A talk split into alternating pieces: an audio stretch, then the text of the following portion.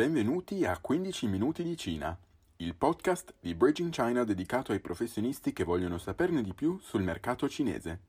Bentornati a questa puntata di 15 minuti di Cina. Io sono Federica e oggi abbiamo con noi Riccardo Benussi. Ciao Riccardo. Ciao Federica. Riccardo lo abbiamo già conosciuto nel corso della prima stagione di questo nostro podcast e durante la prima stagione ci ha parlato di proprietà intellettuale in Cina. Riccardo, se ricordate, è stato Deputy Regional Manager per sette anni negli uffici di Shanghai, Suzhou e Ningbo per Desenshira Associates e ora è Head of European Business Development e cura clienti e partnership sul vecchio continente. Grazie per essere di nuovo qui con noi Riccardo. È un piacere completamente mio dall'altra parte del mondo adesso e sono felice di essere qua nuovamente. Oggi, grazie all'expertise di Riccardo, affronteremo una nuova tematica.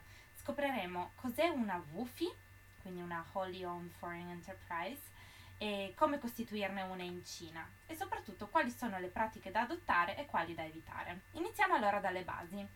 Caro Riccardo, ci puoi spiegare che cos'è una WUFI? Assolutamente posso assolutamente prendere due o tre ore del vostro tempo, non credo, però cerco di condensare eh, in questo frangente che tu mi dai per dare, come tu dici, i uh, do's and don'ts uh, agli ascoltatori di uh, come si gestisce, come si crea e che cos'è sostanzialmente una wholly owned foreign entity e che è una domanda che viene spesso chiesta a noi nella consulenza per la internazionalizzazione. Ma come mio solito devo e voglio partire dando un credito ad un sistema, quello cinese, in grado in pochi decenni di creare un ambiente normativo competitivo. Da dove partire? Basti pensare che tra il 1957 e il 78 la Repubblica Popolare Cinese aveva solo due tipi di società, ossia le state-owned enterprises di Stato e le collectively owned companies, sostanzialmente dei consorzi per fortuna, dopo Mao nel 79, un uomo lungimirante come Deng Xiaoping, che cito spesso, ha interpretato politiche di apertura, non indifferenti, e l'anno successivo si diede vita ad una sorta di società che non aveva limitazioni apparenti riguardo ai settori commerciali o quelli industriali o per quanto concerne la proprietà della società stessa, che non fosse lo Stato. Sappiamo che in molti casi questa era solo la teoria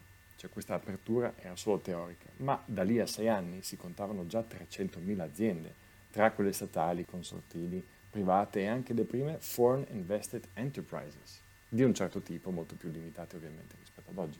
Ma il grande passo si ha nell'88, con l'avvento e il varo, diciamo, della SRL, per capirci, in Cina e con la nascita della vera e propria company law. Questa ha dato la struttura agli elementi di cui parlerò tra pochissimo e che ancora oggi si usa nel mio settore per pensare e consigliare a come strutturare l'investimento nell'internazionalizzazione d'impresa tenendo conto delle molte peculiarità della Cina che sono a volte da mettersi le mani nei capelli però anche, anche molto interessanti dal punto di vista giuridico e operativo. Ovviamente vi sono state modifiche negli anni 90 e le più interessanti recentemente nel 2014 e nel 2020, quest'anno, nel primo gennaio 2020, dove la prima, nel 2014, abolisce il capitale minimo per le Foreign Invested Enterprises e nella seconda si accorpava la UFI Law e le due CJV e EJV Laws in un'unica Company Law insieme alla partnership un excursus storico molto interessante, grazie mille. E ora ti chiederei, quali, secondo te, quali vantaggi e svantaggi presenta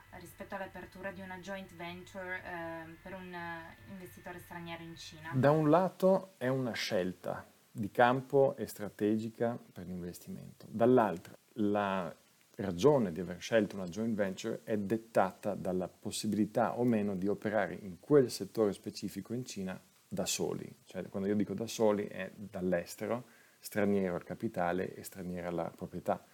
Quindi se vi sono queste premesse dove la Cina dice per questi settori non puoi entrare, questi settori sei limitato nell'entrare indipendentemente e devi accompagnarti con un partner cinese, dobbiamo fare attenzione a questi precetti. Quindi se ci troviamo nel contesto di un investimento dove la partnership è necessaria, variamente partecipata, che sia il 30 o 60 70%, dipende. Questo è da seguire. Quindi la JV diventa obbligatoria nei casi in cui sono prescritte dalla legge queste scelte, però è anche consigliata, come dicevo prima, in casi in cui c'è una buona prospettiva all'orizzonte. Quindi la si consiglia quando questo matrimonio combinato, che è la joint venture, porta al tavolo strumenti irresistibili per far fiorire entrambe le parti. Una parte dà la rete di distribuzione e infrastruttura, per esempio, la fabbrica, i contatti, il bacino di utenza, i clienti, e l'altra porta il know-how, la proprietà intellettuale o l'investimento o asset di vario genere o prodotti finiti o semilavorati, come capita molto spesso.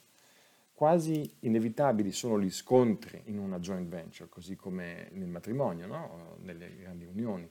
Se è disegnata male o è debole o è suscettibile di cambi di umore rispetto alla sua gestione, la trasparenza, gli obiettivi, eccetera. Quindi va preparata molto bene, va capito quali sono i rischi collegati, va capito qual è la durata naturale necessaria, vanno isolati gli elementi che possono essere critici e vanno definiti i piani e i raggiungimenti degli scopi.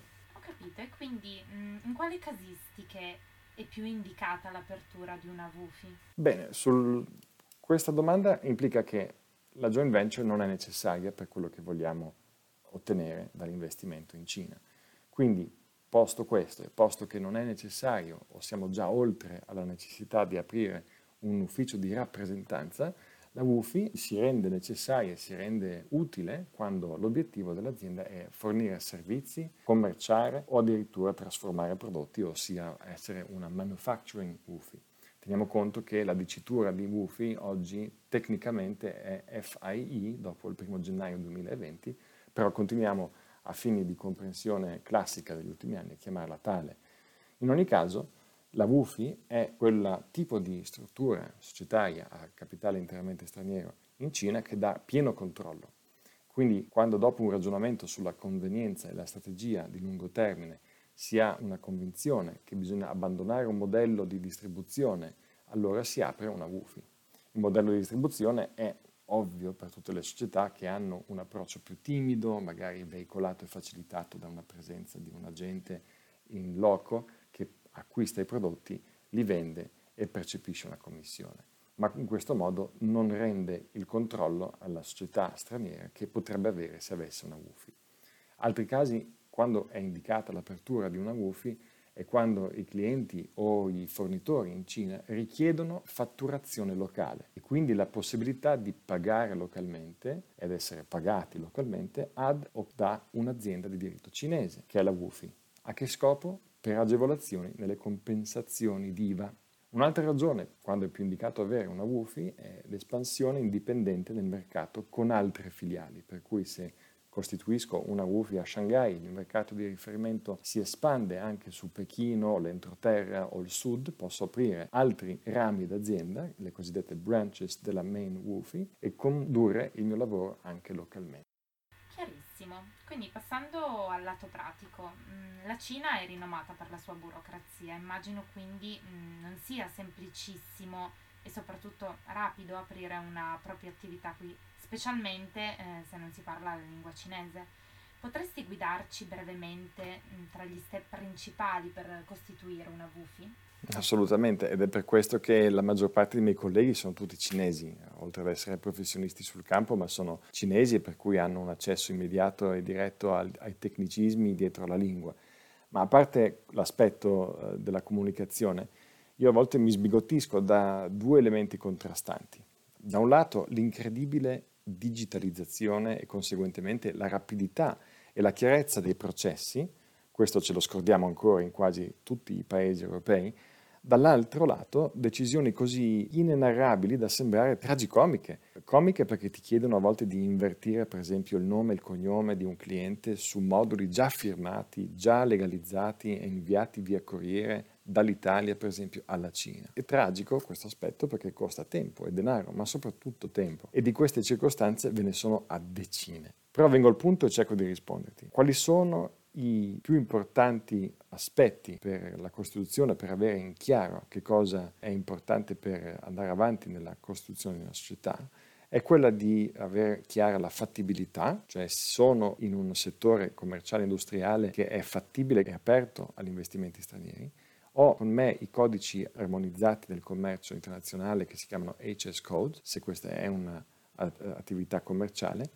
avere una proiezione del capitale sociale necessario affinché almeno si capisca quali sono i costi di operatività del primo anno, capire il nome, della, cioè la ragione sociale della società, che sarà interamente cinese, la location, eventualmente una environmental assessment, cioè un, un certificato di impatto ambientale se questa è un'attività di produzione, capire la corporate governance, cioè chi è chi e in quali ruoli e quali sono i ruoli minimi e quali sono i ruoli opzionali nella gestione in loco dell'attività, avere ben presente l'oggetto sociale che si chiama business scope, i timbri, che sono ovviamente quelli che autenticano e validano i contratti e le transazioni, la scelta della banca e iniezione di capitale, questi sono aspetti molto curiosi perché bisogna scegliere una banca cinese, capire l'interfaccia online perché il CFO possa interagire in inglese e iniezione di capitale perché deve essere trasferito in ammontare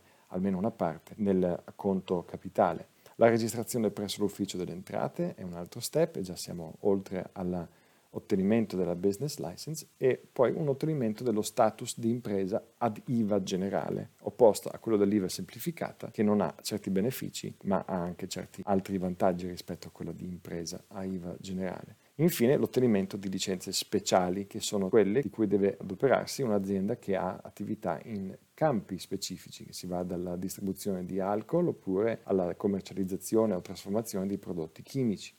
Grazie mille per la spiegazione. Approfitto di questi pochi minuti che ci restano per eh, farti un'ultima domanda.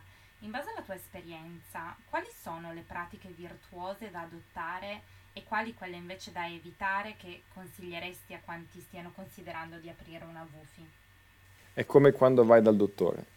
Devi subito dire che cosa senti.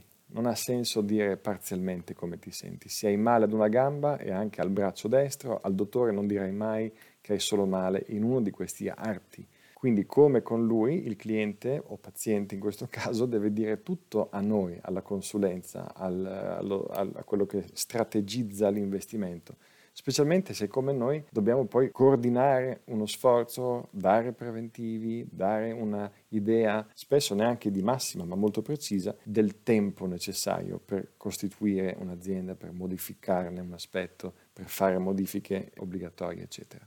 Quindi tutti questi eh, aspetti di expertise multidisciplinare devono essere articolati in base a quello che dice o quello che desidera nel breve, nel medio e nel lungo termine il cliente, altrimenti è un rincorrere quelle desideri e quelle aspettative che ha il cliente, ma che costano poi tempo e denaro se non le si sanno subito. Un altro aspetto è ascoltare il consulente ed essere pronto a cambiamenti repentini delle opinioni della pubblica amministrazione cinese di quella delle banche e di quella di altri sportelli, chiamiamolo così, specifici con cui si ha a che fare. Spesso le conferme sono orali, come tu saprai, e questo frustra molto il cliente perché non è abituato a conferme orali di processi o parti di processi che sono molto importanti. Quindi noi non potendo ottenere una dichiarazione scritta di una dichiarazione orale, dobbiamo vincere la fiducia del cliente, quindi tutto il resto deve essere ben fatto e ben consigliato e ben strutturato.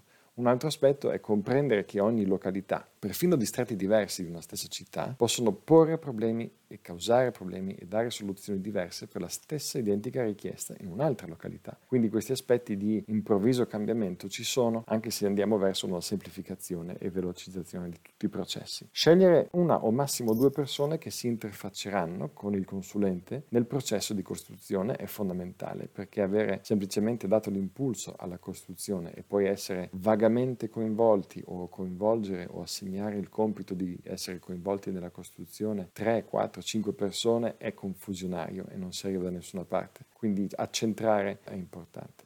Un altro aspetto è non scegliere un ufficio virtuale. Benché nessuna norma dica che non è possibile o non sia legale, è altamente sconsigliato, anche se sembra di far risparmiare, perché in un caso di rimpatrio dei dividendi o nel caso di una richiesta di un rimborso d'IVA non si può ottenere questo se l'ufficio è virtuale, quindi tanto vale farlo dall'inizio e a prendere uno spazio piccolo un metro per un metro anche se fosse in un famoso tipo di serviced office come possono essere Riggers, WeWork o tutti quelli anche meno famosi ma comunque che fanno lo stesso. Avere documentazione di casa madre a portata di mano per autentiche legalizzazioni è un altro di quegli elementi fondamentali che se non vengono fatti bene costano tempo.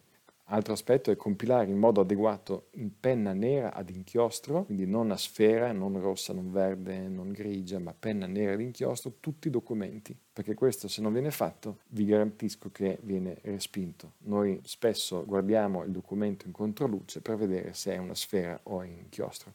Un altro aspetto, e ho quasi finito, è essere in grado di viaggiare verso la Cina ha bisogno. È assolutamente comune che una banca richieda la presenza del legale rappresentante, con il suo passaporto ovviamente, per autenticarne la sua esistenza e quindi poi procedere all'apertura di un conto commerciale. Ultimo punto, direi, anche se ve ne sono altri, è quello di firmare nei posti assegnati, non stampare fronte retro, usare il formato A4 e avere in sostanza tutte le accortezze che il consulente vi chiede, strachiede di tenere a mente. Non sono capricci di eh, eccesso di zelo nostri, ma è proprio lo specchio di come viene recepita la documentazione presso la pubblica amministrazione. Grazie mille Riccardo per questi preziosissimi consigli, spero che i nostri ascoltatori abbiano preso attentamente nota. E mm, direi che per oggi il nostro tempo è terminato, ti ringrazio tantissimo ancora per essere stato qui con noi e aver condiviso un po' del tuo sapere. È un grande piacere, penso che sia importante saperlo, non sono tanti accorgimenti ma sono fondamentali. Allora speriamo di riavervi con noi martedì prossimo per un'altra puntata di 15 minuti di Cina. Non dimenticate come al solito di seguirci sui nostri social e se avete domande o suggerimenti fatecelo sapere in un commento sul nostro gruppo Facebook Vendere in Cina. E ci sentiamo settimana prossima. Zaijian! Zaijian!